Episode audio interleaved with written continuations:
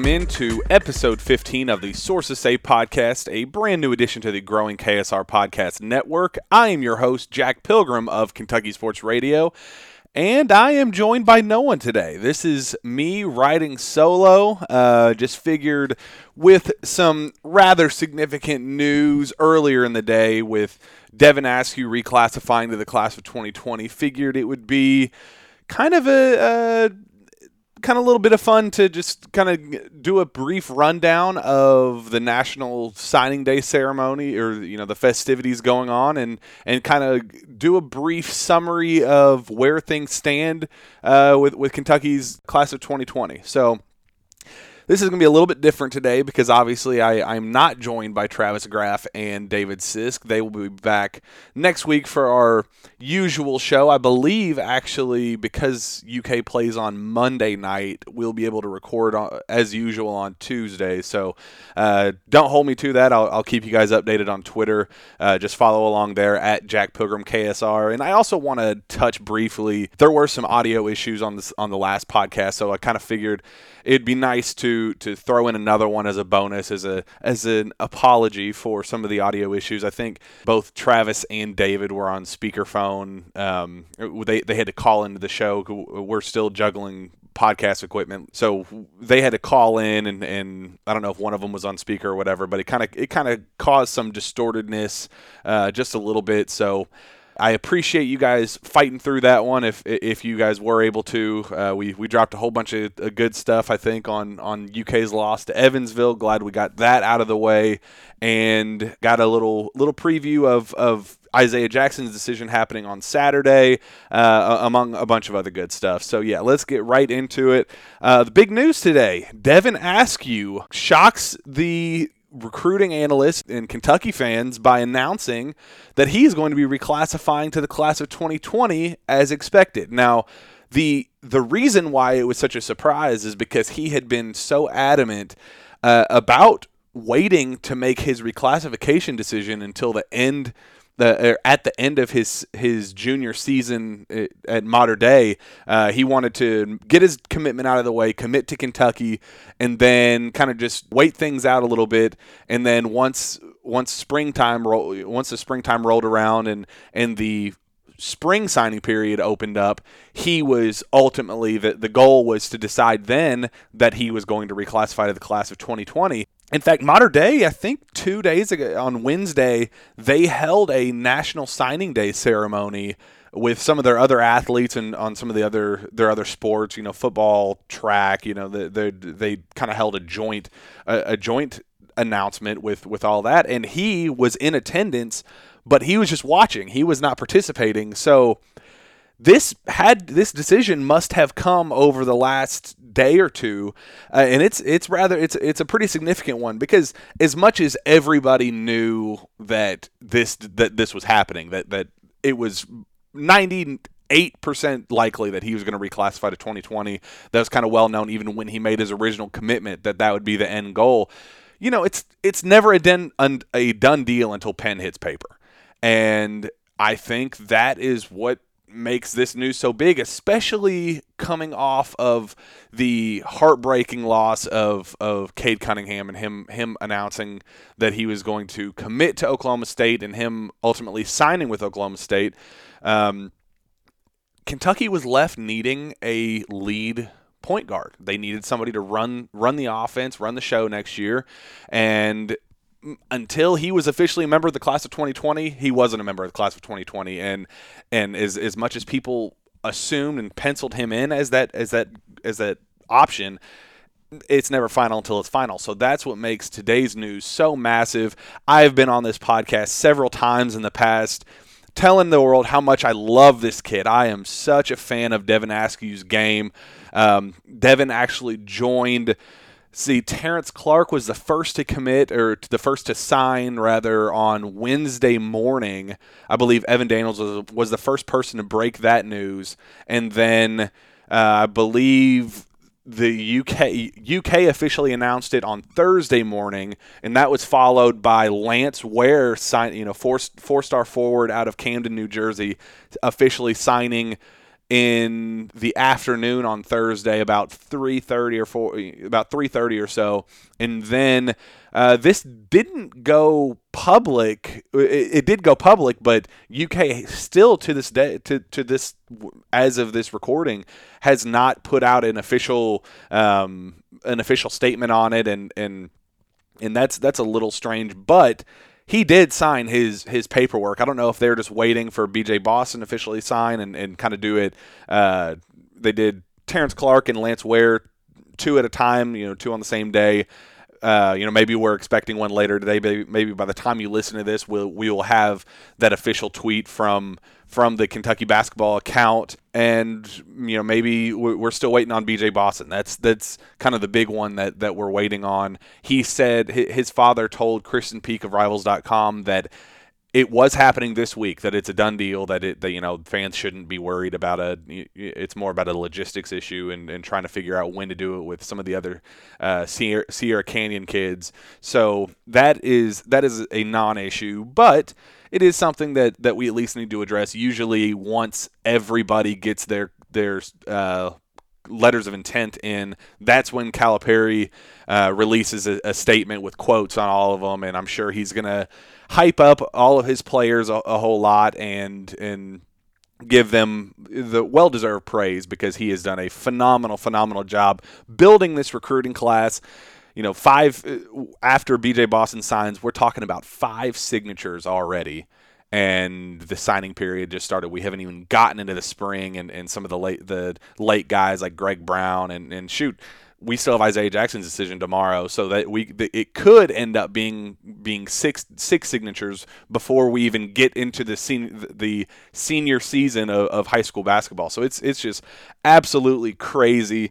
Um, but yeah, Devin Askew that was so massive because it that that Cade Cunningham news hurt. It did. It it it was definitely a, a stinger. Um, that was one that um, I believe Evan Daniels went on Kentucky Roll Call the other day and got interviewed by by T.J. Walker and Nick Roush and said something along the lines of after his visit to after his visit to Kentucky, he was ready to cancel his official visit to Washington and commit and we had been kind of flirting flirting with with that and, and how how good UK felt about about their their position with Cade uh, following their his official visit to Lexington, and it, it was just very strange that there was no buzz about Florida after that visit. Um, the North Carolina buzz was there, but it died out rather quickly, and when Kentucky the Kentucky visit happened, the buzz was there and it stayed there. It was it was fairly prominent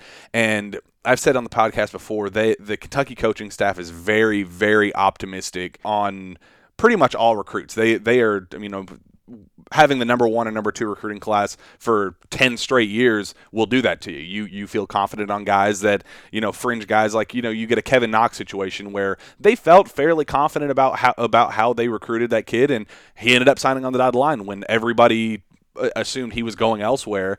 Um, you know, Jamal Murray, Bam Adebayo, those those back and forth recruitments that that could have gone anywhere, they ended up winning out at the end. So this was another one of those that Cade was a, lock to Oklahoma State for a long time. They kind of weaseled their way, way in. You know, they were sitting at third place or so, and then kind of worked their way up and, and got neck and neck with North Carolina, and then worked their way up and got neck and neck with Oklahoma State. They they pushed their way. You know, fought all those visits, all those sky miles that, that Calipari had, I mean, they added up so quickly.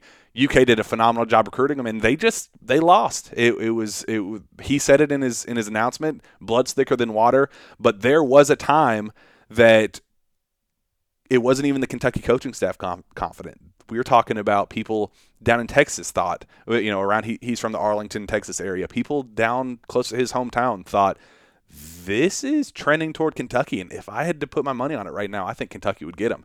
People in North Carolina, they conceded. The the North Carolina staff, they thought, yeah, we lost him. It's not happening. They they looked at their other options, got commitment commitments elsewhere, and they you know they they thought that Kentucky had taken over. And there were some individuals, and uh, and I had said on the on the podcast several times I never thought Oklahoma State thought they were out, but there were people in Oklahoma State at Oklahoma State that that thought that, that got a little bit worried about how well Kentucky how how well Kentucky did on their visit and, and the pitch Cal, uh, Calipari gave to to Cunningham, it worked. It was a phenomenal pitch.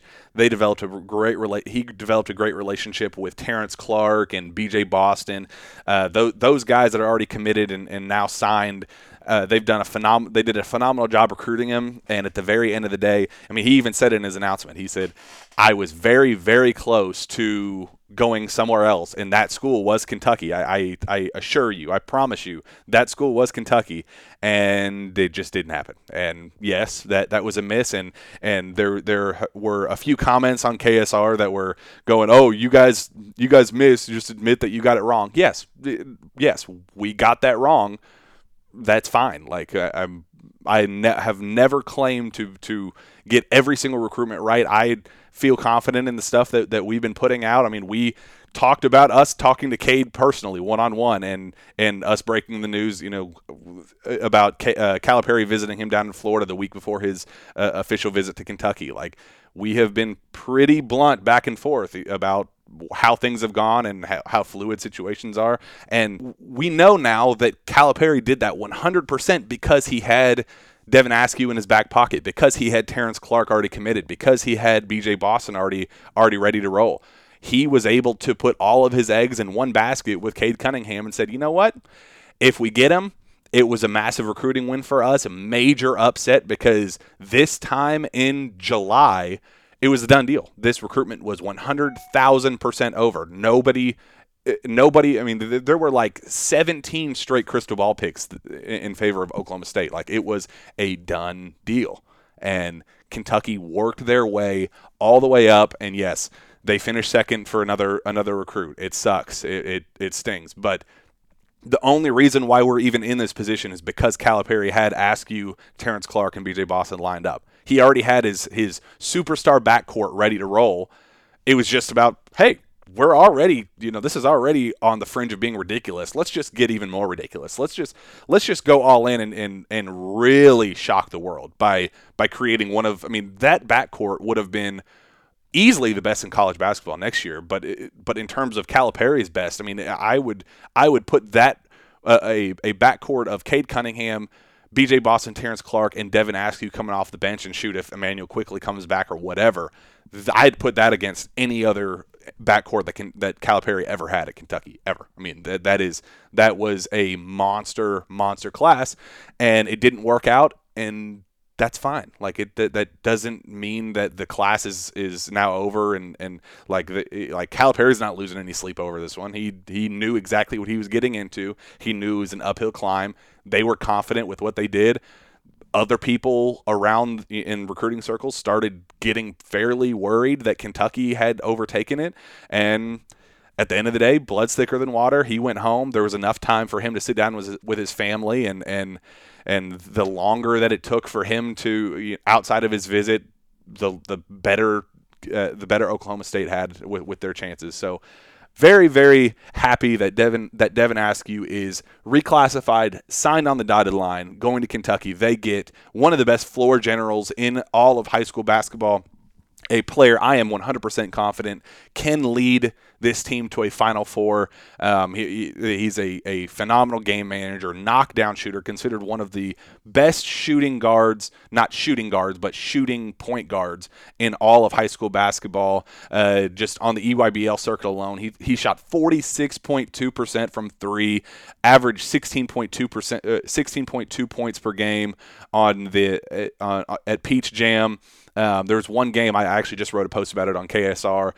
That he got matched up with with Cade Cunningham on uh, in the Peach Jam bracket quarter, uh, quarterfinals, and he held Cade Cunningham to his lowest point total in the entire AAU season. Literally, Cade Cunningham finished with lower than 10 points. The the one other one other than this this game I'm talking about, he had 9 points. So, He's he has finished with nine points or more in every single AAU game, av- averaging 25 points per game throughout the entire circuit. except for the one game that he he went heads up with Devin Askew, considered a, a gritty, tough, you know, pit bull of a defender. Went heads up with him and finished with six points on two of eight shooting, over one from, from three. He had 11, 11 rebounds and ten assists. He you know he he still made an impact on the game, but he didn't touch that scoreboard. And a lot of that had to do with what Devin Askew did. He's a grinder, he's a competitor, and Kentucky fans should 100,000% be thrilled that he is signed on the dotted line, ready to go um, for next season. Now, um, we we can go a little bit in on on each of each of these recruits. I, am this isn't going to be a long one. I, I just wanted to kind of uh, I had the podcast equipment sitting next to me, and I decided, you know what, this is pretty pretty sub- substantial news, something Kentucky fans should be excited about, and uh, I just figured I'd, I'd throw it on and then record a, a quick little quick little something here, so I can run through. Uh, some of the other signing, uh, some of the other guys that are committed and or signed. Um, probably by the time you listen to this, they'll be they'll all be signed. Just kind of go through, use this as like a, a signing day primer uh, uh, of sorts, and kind of break down all of the players that Kentucky has locked up. Um, we already talked about Devin Askew, what he brings to the table. Terrence Clark. Terrence broke the trend for John Calipari in terms of getting a, a, top five talent. I mean, he was the first top five recruit that that John Calipari got since Skal Labissiere in t- 2015. I mean, that is a massive, massive recruit. They've gotten guys like De'Aaron Fox. They've gotten guys like shoot EJ Montgomery was was in the top ten. Kahlil Whitney was ranked in the top ten. Um, Bam Adebayo, Malik Monk. They've had guys that were legitimate uh, legitimate top 10 talent, but for whatever reason they've been able they have been unable to break that top five barrier. And it's it's been frustrating for me that that has been a, a crazy crazy um, adjustment for them and they finally got the player to break that trend. And that is Terrence Clark, six foot seven a true six foot seven uh, 185. He's 185 pounds. He's going to need to put on some weight. But man, when you are looking for a pure scorer, that the Terrence Clark has you. I mean, that is exactly what you're looking for. The dude can flat out get buckets. Super athletic. He's a slithery, you know, kind of squeaky type guy. He, he can just find open holes and, and find space, create space out of nothing, uh, create open lanes to the basket, and and and thrive. He is he is phenomenal at that. Um, his jump shot is okay. It is something that, that he is definitely needing to work on. There's a little slight hitch in it um, that, that kind of creates a, a kind of a two step movement at, at when when he's shooting the ball instead of a fluid, um, you know, good pocket release that that you you see from some of the other elite shooters. That, that is something that he's going to need to work on at least a little bit. But the he he at least he at least has the confidence as a shooter to um, where he's not going to be a liability by any by any stretch. He's just a, I, I would say he is just an average shooter at this point in time. Um, I I think he I think he does project as an elite three as an elite perimeter defender. Um, you know he's super long, great great wingspan, uh, just very for his size, how coordinated he is and smooth and how fluid he is. it's it's it's pretty impressive and and there's, I mean, there's a reason that he's a top five kid. I, I still, I, I, mentioned this on the podcast um, the other day. It, it is just laughable that ESPN has him outside the top ten. I think they have him at number 13 overall. It's, it's embarrassing. They, there's no reason for that. He is 1,000 percent, um, 1,000 percent a a top five kid, not not even not even a top ten. He's a top five kid. And actually, as I am recording this, Devin Askew's move officially puts Kentucky back on top with the number one recruiting class in the country. How about that? Uh, I, I'm opening this up now. Let's see where they moved him. Oh, so this is a very unique reaction. You're getting this as I'm reading it right now. 24 7 Sports put Askew at number 27 overall after being, I think, number 10 in the class of 2021. Where is, how do you drop 17 spots. How does that even happen? The number seven combo guard in the class of 2020. What? That is that is fairly I mean, I mean, it's it's great that Kentucky has overtaken uh, that that they have overtaken Duke for the number one spot with one less commit, mind you, with one less signature, mind you. That's pretty impressive. Duke has six, uh, Kentucky has five. But I am sorry, I am not buying this. This Devin Askew, twenty four seven Sports has him at twenty seven overall, but on composite on the on the composite rankings, he is number 18 overall and the number four combo guard. That's something I would get. I, I can stand behind 18, 18 overall. I, I'd put him probably at 14, 14 or 15 range. Um, but but yeah, that I, I don't buy that at all. But Kentucky is the number one recruiting class in the nation. Uh, now has topped Duke and North Carolina. Um, phenomenal, phenomenal start to this. Uh, I, I, just went through Terrence Clark a little bit. Uh, Lance Ware is the next the next signee that that he fin- he signed on the dotted line on Thursday afternoon. He is one of the most underrated guys in the country if you ask those close to him. I talked to Andy Borman, his AAU coach, who's actually uh, also had co- the uh, he's the di- director of the New York Renaissance AAU program and which is also the home of of number one prospect Jonathan Kuminga. So that is a, a very good connection right there for folks hoping that that Jonathan Kuminga ends up at Kentucky.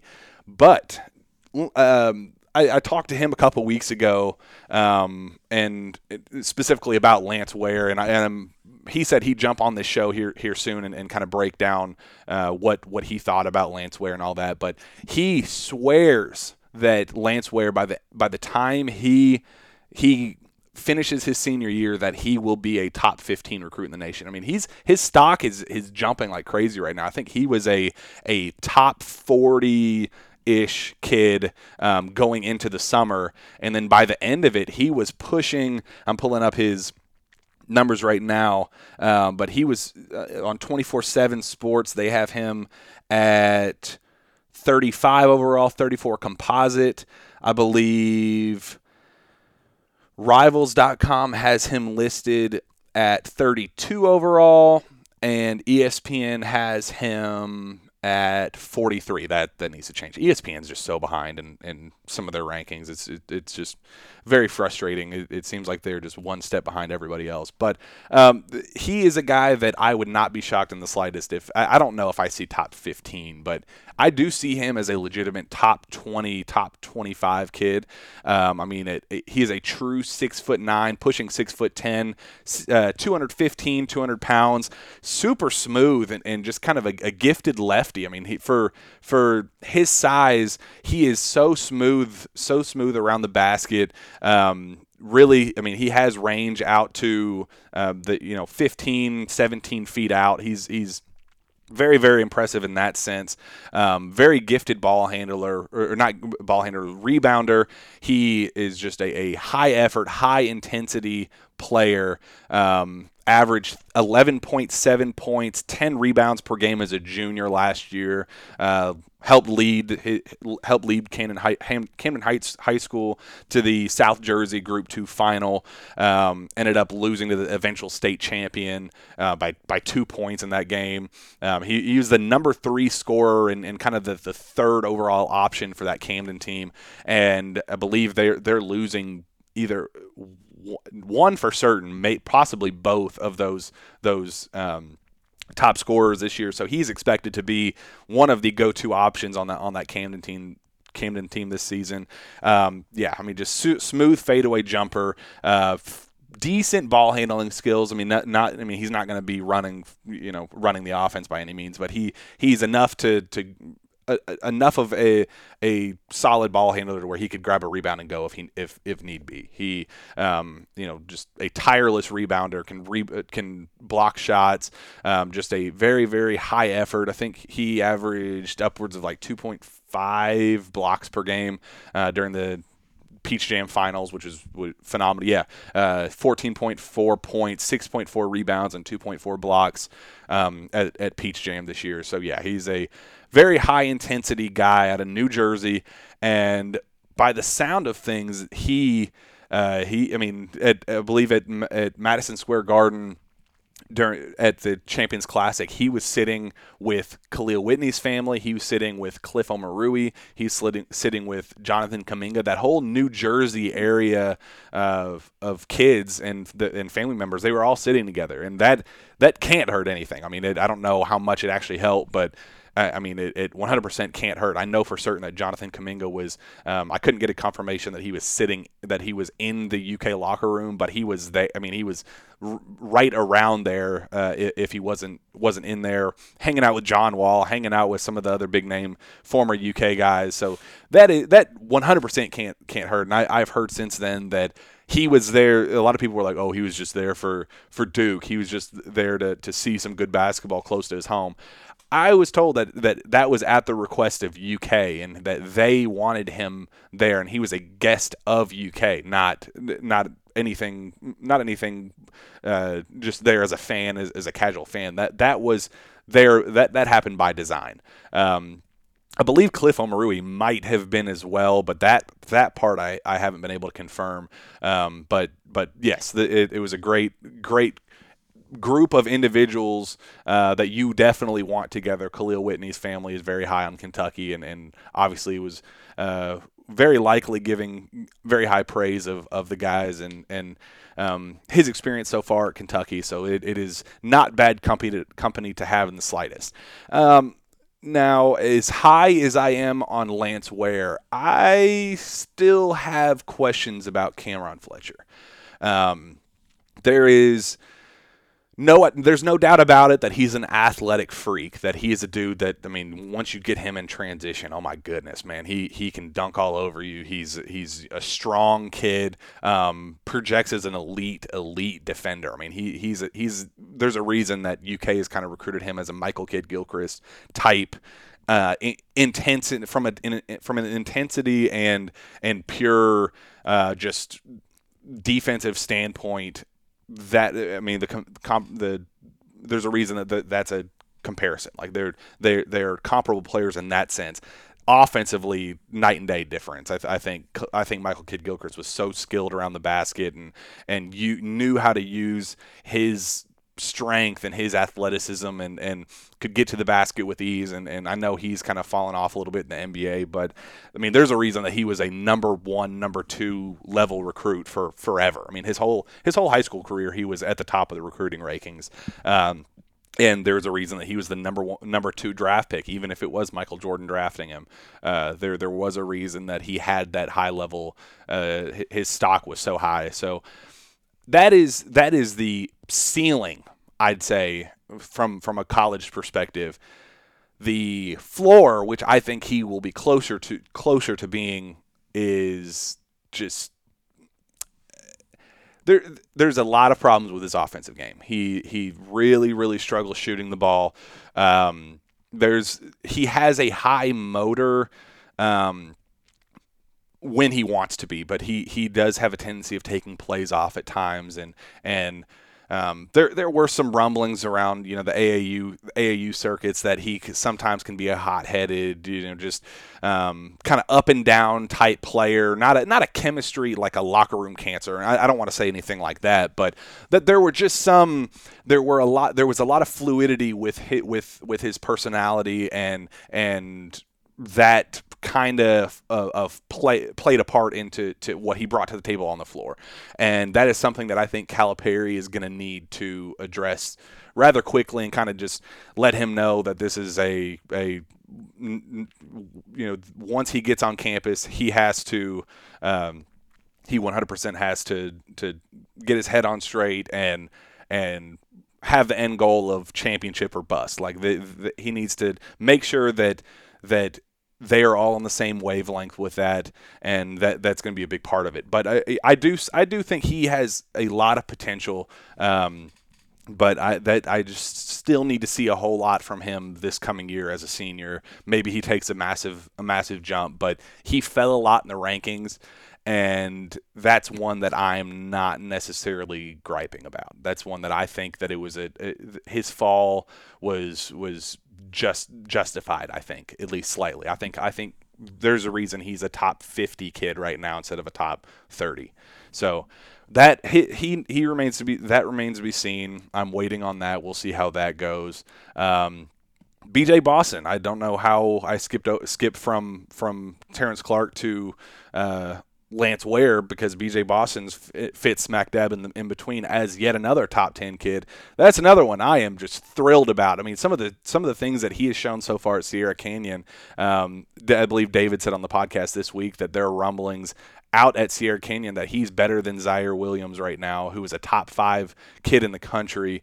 Um, you know, just there, there's a reason he's a top five kid in the nation, and BJ Boston has been outplaying him so far. In terms of a pure scorer, oh my goodness, he just he does it all. He can score at all three levels. Very gifted, soft hands around the basket. I mean, just very, um, just nice touch. Um, beautiful, beautiful dribble package. I mean, the dude knows how to score in the mid mid range, step back jumpers, um, you know, fadeaway shots. He can create space with the best of them. He's quick. He has very nice lateral quickness. I am super super high on his game, and uh, I, I I I just I see all these highlights of him and think, man, that is the one player that could be so so phenomenal this year at at Kentucky on this team because you have Keion Brooks and Kahlil Whitney on the wing who are they they're good at what they are. I think obviously they didn't show that against Evansville, but at their best, they they are high versatility, um, you know, elite ath- athletes, but they neither of them were projected to be uh, high level scorers. They were they were kind of just projected to be um, you know multi-tool type guys that can kind of bring a lot of different things to the table, not just as a pure scorer. Uh, Tyrese Maxey was brought in to be pure scorer. Immanuel Quickley, it sh- should be a a he he has been impressive as a pure scorer. Um, he struggled as a, as a freshman, but he's definitely picked picked up where he left off uh, coming out of high school. Ashton Hagans has not been seen as a major scorer, but um, you know, as an elite defender and, and all that, that he's kind of his own his own beast. But on the wing, they need that. That that'd be the perfect, perfect player to have on, on the wing. Johnny Juzang, he's he's a shooter, but he's not a, he's not a true scorer. He's in and he's really hasn't been a great shooter to start the year either. But yeah, BJ Boston would have been a phenomenal, phenomenal player to throw in there um, to throw his hat in the ring this year. That would have been that would have been very impressive. I mean, he's a true. Uh, I believe Krysten Peek said he was a pushing six eight now. Push uh, when when she went out to see him at, at Sierra Canyon that he was pushing six eight, which is just ridiculous con- considering how gifted he is as a ball handler and as a scorer. I mean, the dude, uh, the dude has Brandon Ingram comparisons, and Brandon Ingram is now putting up 30, 30 points regularly at, the NBA level. I mean, that's that is a, an elite scorer. He had a phenomenal year. Reason there's a reason he went number two in the draft out of Duke uh, a couple years back. So that's a player I'm very high on. He's going to need to put on weight. He has nice touch around the basket and and um, very gifted, very gifted scoring. Even despite his weight issues, he's very very thin. Um, I, I, he's listed at like 185, but I'd I'd be shocked if he's that. I, I think he's pushing more uh, 100 170 pounds, 175 pounds or so. He's going to need to put on weight.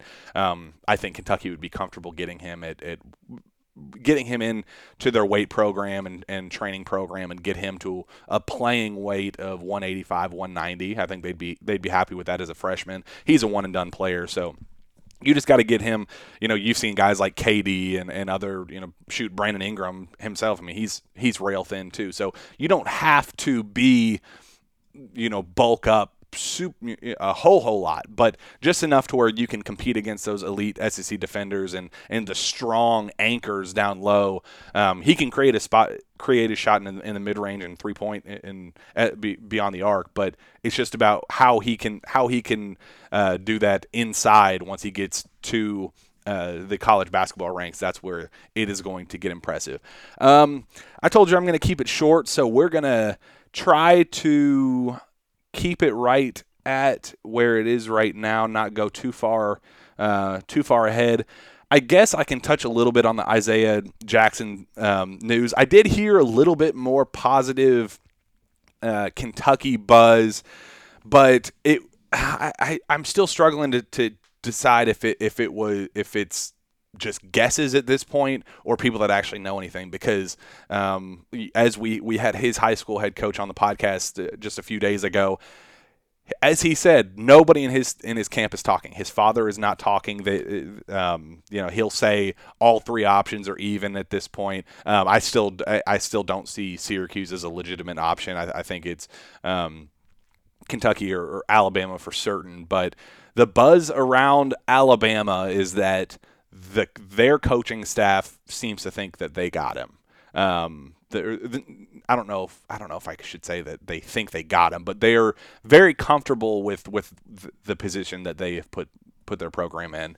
Um, meanwhile, Kentucky has been completely silent. I don't know if uh, they got frustrated after the Cade Cunningham. We talked about this a little bit uh, a few days ago. I don't know if they're frustrated with how the Cade Cunningham thing went and leaks and and all that stuff, but they have gone silent about this, and it's been silent pretty much for for about a week or two with with Isaiah Jackson. Maybe yeah, probably pushing two weeks. It's been very very quiet with him, and um, you you just got to kind of read between the lines on what he's saying and and what you know his his his coach came on and, and said something along, the lines of that a decision has not been made. Um, David, I believe, talked to his father, who said that a decision, yes, 100% has not been made, um, but he's kind of close to it.